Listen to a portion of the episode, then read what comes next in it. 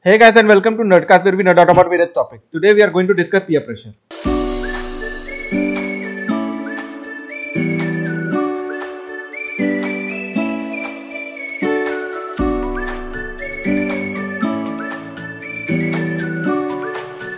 So talking about peer pressure, uh, do you have any stories of your friends or yourself that have uh, suffered from peer pressure as such? Um, the, Um, the example that I remember vividly is uh, I had a friend in campus and um, he was he, he's obviously brilliant because well he got into IIT but the thing is he was really into dramatics and you know acting as a whole. And he was an he was a terrific actor but uh, he had he was forced from his parents to you know get into engineering field. And you know study and he, he uh, what you call his academics also lacked in, because of the same thing because his passion and his you know like uh, his actual passion lied elsewhere. And i could see like most of the time in the dramatic club in the campus i could see him doing really great in all those dramas and everything. And then I, I that he had a potential future but you know the pressure from his parents to you know be into something that he didn't like to be kind of it actually hampers upon the personality as a whole also like if you are doing Hmm. something which what you're passionate about you have that sense of confidence and you know that sense of you know that you are you but Yeah. uh, when you're not doing that what you're passionate about you feel like hey you're not that be- you are not the best in that field and when you don't have that confidence your personality falters down i would say True. Yeah. What about you Uh, Pranit, Yeah, I don't have a personal stories for such because I never faced any peer pressure from family or society. But I have few friends that those are like th- th- they wanted to be journalists, but they're now doing engineering just because of the peer pressure that their families won't allow them to do this or that. Just the same example as Guru stated.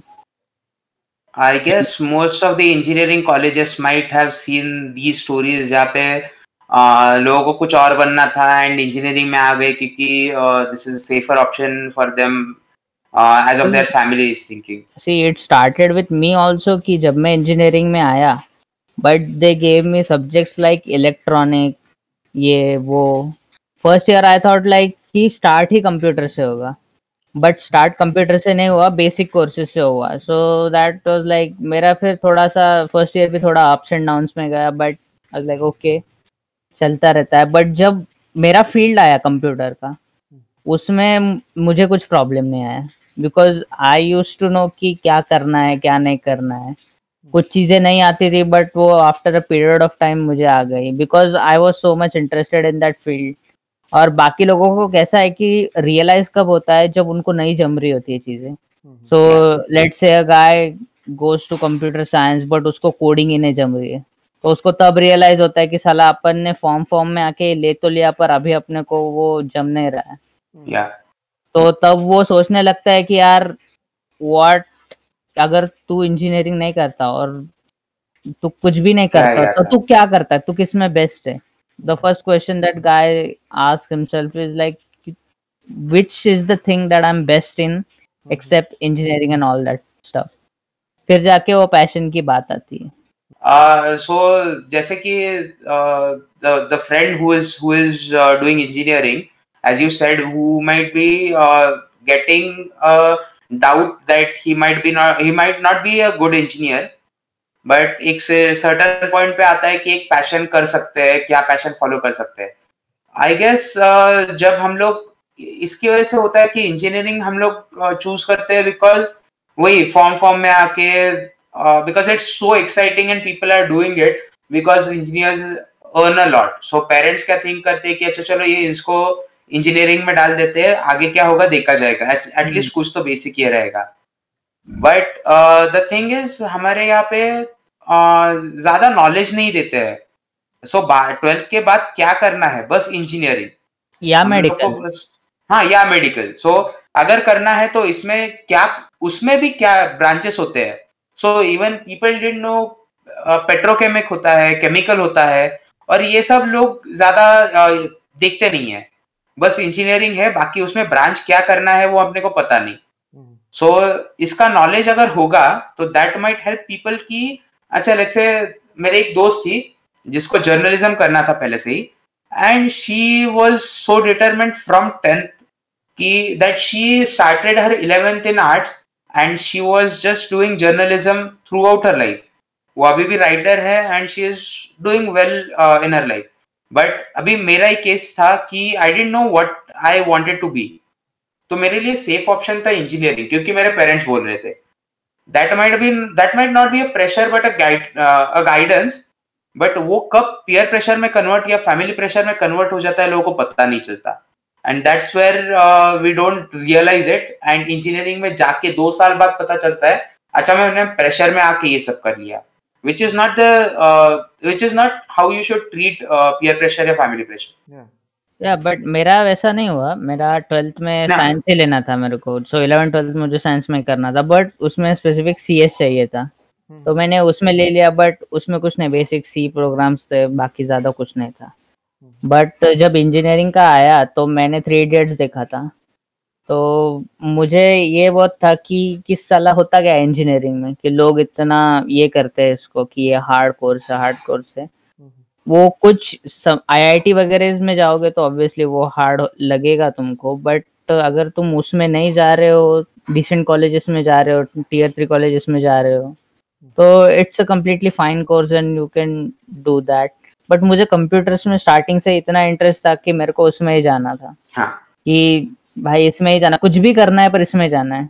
क्योंकि मुझे twelfth में जब वो practicals होते थे याद है? Physics में वो इलेक्ट्रॉनिक्स में तो लोगों को कुछ वो जो क्या बोलते हैं वो डिवाइसेस होते हैं कुछ इलेक्ट्रॉनिक डिवाइसेस वो हम वोल्टेज वगैरह वाला कुछ वो वेव्स वगैरह जनरेट रेजिस्टेंस रेजिस्टेंस के लिए ये करना पड़ता वो कैलकुलेट करना तो लोगों को उसमें इंटरेस्ट था मुझे वो चीज़ें समझ में ही नहीं आती थी। Like when it comes to that कि मेरा दिमाग हट जाता था कि यार ये क्या है मुझे इसमें आधी चीज़ें करते नहीं आ रही है क्या करना है क्यों करना है। मेरा इंटरेस्ट एक्चुअली कोडिंग में और कोडिंग में पहले से ही था बिकॉज़ आई यूज़ कोड बचपन से स्टैंडर्ड सिक्स से आई स्टार्टेड कोडिंग बट तो like when entering the when I you know entered campus and all first year तक I was like okay I might settle into this is something I like but like second year की charting से I started noting that hey this is not something that I want to do all my life and उसके अलावा then I did an did an internship in coding and I saw the whole environment and I just felt like this is not something that I would be enjoying so that's when I decided that hey you know what I need a new field and something that I actually feel passionate from from the inside that hey this is something I'm confident about being the best at so that's when I tried different fields. I tried an internship in accounting, and then I tried an internship in supply chain management, and then I finally found marketing, and that's when I decided that this would be my field of choice now. So and that did give a that did hamper my academics in the course sense that I'm still stuck in college and this will be my final year now. But it took a lot of it took a long time for my academic to be completed. But at least at the age of 24 now I know what I'm going to do with my life rather than there are so many people that I see at the age of 26, 28 who are stuck at their in their job and they they are like they want to change but they don't they are stuck because they did their engineering and they didn't do anything different and now they don't know anything new and they don't know what they are passionate about exactly. I'm lucky that I found it earlier on and even though my academics are delayed at least I can you know get to get back on track with the same thing now. Mm, so if we're talking about something that you realize in the mid course it started with me computer science but मुझे starting के easy लगने लगे क्योंकि ये मैंने twelfth में पढ़ा था तो पहला सेकेंड ईयर का फ़र्स्ट सेम बहुत इजी गया सेकेंड ईयर का सेकेंड सेम भी बहुत ईजी गया। बट जब न्यू सब्जेक्ट्स आने लगे तो उसमें मैं मतलब खुद से देखता था, क्योंकि मेरे को ये जो कोर्सेज थे, ये थियोरेटिकल थे और दो दो लाइक बोरिंग सब्जेक्ट्स और उसमें मुझे इतना ज़्यादा इंटरेस्ट नहीं आया बट मैंने लेटर रियलाइज़ किया कि यार machine learning and artificial intelligence तो इनमें कुछ हो नहीं सकता था तो मैंने उस हिसाब से नेक्स्ट ईयर से कोर्सेज देखना चालू किया। बट मशीन लर्निंग का पार्ट इतना था ही नहीं हमको कि उसमें डिटेल में जा सके कि इन फ्यूचर उसमें लाइक अगर मुझे जॉब भी करना है उसमें तो उसमें जॉब मिल सके। क्योंकि यहाँ पे मशीन लर्निंग में मैंने जितना सीखा उसमें सिर्फ़ क्लस्टरिंग आता है which is unsupervised learning supervised learning का कुछ भी नहीं था because supervised learning contains a lot of derivation integration and वो लोगों को शायद पसंद नहीं है या ज़्यादा हार्ड लगता है उसकी वजह से। तो मैंने ये रियलाइज़ किया कि यार इसमें नहीं है तो ये और कहाँ हो सकता है? तो that's I am I am considering the option for my masters in machine learning in C S actually but वहाँ पे कोर्सेज है कि मशीन लर्निंग इज़ सेपरेट है। कि दो सब्जेक्ट तो ले सकता है तो मशीन लर्निंग एंड एआई एक सब्जेक्ट में एक सेम को ऐसा ले सकता हूँ। आई गेस ये डिफरेंस ये चेंज हम लोग को देखने को मिलेगा after about three years when the new educational courses will educational course will be getting into our whole system जो अभी नया कोर्स है जहाँ पे फिफ्थ से तुम लोग को समझ में आएगा कि क्या क्या है आगे। So basically what are what are problem with peer pressure is की uh, वो क्यों होता है? क्योंकि हम लोग को गाइडेंस सही से नहीं मिलता। बिकॉज़ जैसे टेंथ के बाद हम लोग को क्या करना है? सो so, मेरा एक भाई है जो टेंथ से पास आउट हुआ था। एंड वो अभी पास आउट हुआ है this year and he had three months of his vacations और उसमें उसने कुछ नहीं सोचा कि क्या करना है आगे या क्या क्या ऑप्शंस है। क्योंकि उसके ऊपर इतना प्रेशर था टेंथ में पूरे साल भर इतना प्रेशर था कि उसको कुछ सोचने के लिए ऑप्शन ही नहीं रखा। उसको बोला कि वो बाद में सोच सकते हैं बाद में सोच सकते हैं। And he had to enjoy this this time but actually यही प्रॉब्लम है हमारे इसमें कि अगर हम लोगों को एजुकेशन दिया जाए फिफ्थ से सिक्स से कि क्या क्या ऑप्शंस हो सकते हैं क्या क्या ऑप्शंस कर सकते हो तुम लोग? एंड लेट्स से हम लोग के ऊपर वही बस दो ही चीज़ें चाल डाली जाती है डॉक्टर या इंजीनियर और कोई फील्ड्स हमें पता ही नहीं है। फील्ड्स या लेट्स से कोई भी पता नहीं है। अब मुझे जैसा मार्केटिंग एंड ये में मार्केटिंग में इंटरेस्ट है बट ऑब्वियसली मुझे as an I don't want to perceive it for life but interest है। एंड ये फ़ील्ड मुझे तब पता चला जब मैं बैचलर्स में आया when it was too late yeah exactly so अगर तुम लोग के ऊपर पहले से ही तुम लोग के घर वालों ने बोला this is not peer pressure as such but जैसे तो I mean it doesn't seem like a peer pressure but it is जहाँ पे तुम लोग को फोर्थ या फिफ्थ से या थर्ड स्टैंडर्ड से ही लेट्स से तुम लोग को बताया जाता है कि अच्छा ये इंजीनियरिंग में ही होता है दिस इज़ इंजीनियरिंग तो हम लोग को एक माइंडसेट बना के रखते हैं कि इंजीनियरिंग या डॉक्टर छोड़ के अगर कुछ भी बनो तो यू कैंट अर्न और you can be successful at all but जो केस हम लोग को लाइफ एक्सपीरियंस से समझ में आता है कि ऐसा कुछ भी नहीं है। I guess these life experiences should be given before tenth या before making any substantial decisions for your life जो हमें कभी नहीं दिया जाता। एंड यही टाइम पे जब पेरेंट्स अपने हम लोग को एडवाइस करते हैं कि अच्छा ये ले लो ये ऑप्शन है। So that becomes peer pressure because उनको क्या लगता है कि from their perspective it's right कि एक बच्चे को अगर तुम लोग को इंजीनियरिंग में डालना है इट इज़ सेफर साइड कि अगर कुछ नहीं कर पाए तो कुछ ना कुछ जॉब मिलेगा। बट उन लोग को ये नहीं uh, समझ में आता कि you are not letting the kid think about what his future can be so engineering करके एक फ्यूचर हो सकता है.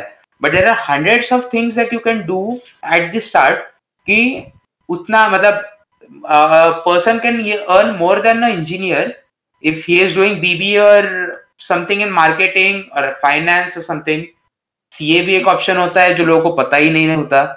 जोमैटो डिलीवरी का earns more than a software engineer in India See, उसका पेमेंट है मंथली ट्वेंटी फाइव थाउज़ेंड और एक कंप्यूटर स्लैश सॉफ्टवेयर इंजीनियर का पेमेंट इंडिया में है ट्वेंटी थाउज़ेंड या। तो अगर ये वही तो डिफरेंस है। लेके तुम्हें पैसे कम मिल रहे हैं। तो मैं I am not demoting anyone but ये फैक्ट्स है। Because hmm. ये तुम लोग जब अभी समझो कुछ लोग कॉलेज में कुछ लोग कॉर्पोरेट्स में कॉर्पोरेट्स में जो उनको वो समझेगा। अभी पैंडेमिक में भी हुआ ना कि एक आई था आई दिल्ली का आई गेस जिसकी जॉब खो गई थी तो उसने सब्ज़ी का ठेला शुरू कर दिया। And he was earning more than what he was earning from the job Delhi तो that is happening to a person from IIT see peer pressure का चीज़ कब आना स्टार्ट होता है जब मार्क्स कम आते हैं। तो फैमिली ah, को लगता है कि ये क्या करेगा फ्यूचर में। mm-hmm. कि क्या होगा इसका। द थिंग इज़ लोगों को 60 परसेंट आते हैं 50 परसेंट आते हैं ना। तो parents started forcing their people अभी ट्वेल्थ का ही पकड़ ले मेरा एक दोस्त है तो उसको कुछ तो 60 कुछ तो परसेंट आए ट्वेल्थ में। उसके डैड को लगा कि क्या होगा उसको भेज दिया सिविल इंजीनियरिंग में बट उसको वो करना ही नहीं था। उसने चार साल निकाल भी लिए उसने भाई ने पास वास करके। बट अगर उसको एट द एंड वो करना ही नहीं है सेटिस्फेक्शन नहीं मिल रहा है तो वो पेयर प्रेशर में आके जो चार साल वेस्ट किया वो अगर वो उसके इंटरेस्टेड फ़ील्ड पे लगाता तो वो आज कहाँ से कहा होता? हमारी जो the previous generation our parents वाली जनरेशन है like they are not ready to what you call most of them are not ready to you know let the what you call the the flow of authority go into the next generation they are still in that mindset of what they have gone through in their time but the thing is after like let us move down like 30 years after the partition of india. The situation was at that time that everyone was focusing on that they have to live for food and lodging. The yep. thing is when this generation has come the average middle class right now already has that home and lodging from their parents and everything. So this is the next generation. And right now most of us have that backup.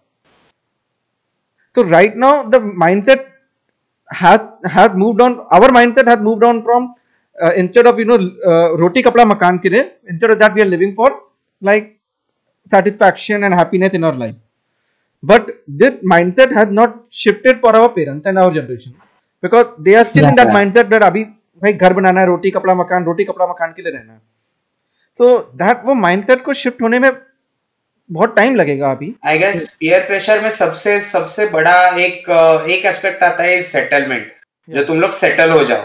Which is even what my mom tells me and अभी तक हमारा झगड़ा चलता रहता है। But is a thing जहाँ पे the peer pressure has spoiled the life of the people from 20 to 30 years of age मतलब वो टाइम है जहाँ पे तुम लोग का सबसे बड़ा कुछ करने का ऑप्शन रहता है. So you have nothing to lose you have education जहाँ पे तुम लोगों ने एजुकेशन लिया है पैसे तुम्हारे पास है ही नहीं वैसे भी। तुम लोग क्या ही कर लोगे? तुम लोग तुम लोग खर्च नहीं कर पाओगे। You can do you can do so many things on that point of view और uh, वहाँ पे तुम लोग रिस्क ले सकते हो। You can have multiple risk and अगर एक बार क्लिक हो गया वो then that can go towards uh, much higher things that that your parents accepted. Yeah. But parents usually go for अच्छा तुम सेटल हो जा फिर तेरी शादी होगी फिर तेरे बच्चे होंगे। And which is what peer pressure is क्योंकि यहाँ पे सबसे बड़ा पियर प्रेशर आता है कि शादी कर लो और बच्चे कर लो। And which my friend is suffering from right now उसकी शादी है I guess he is twenty eight and उसकी शादी है ये साल ये साल या अगले साल. But he is suffering from the pressure की शादी क्यों करनी है?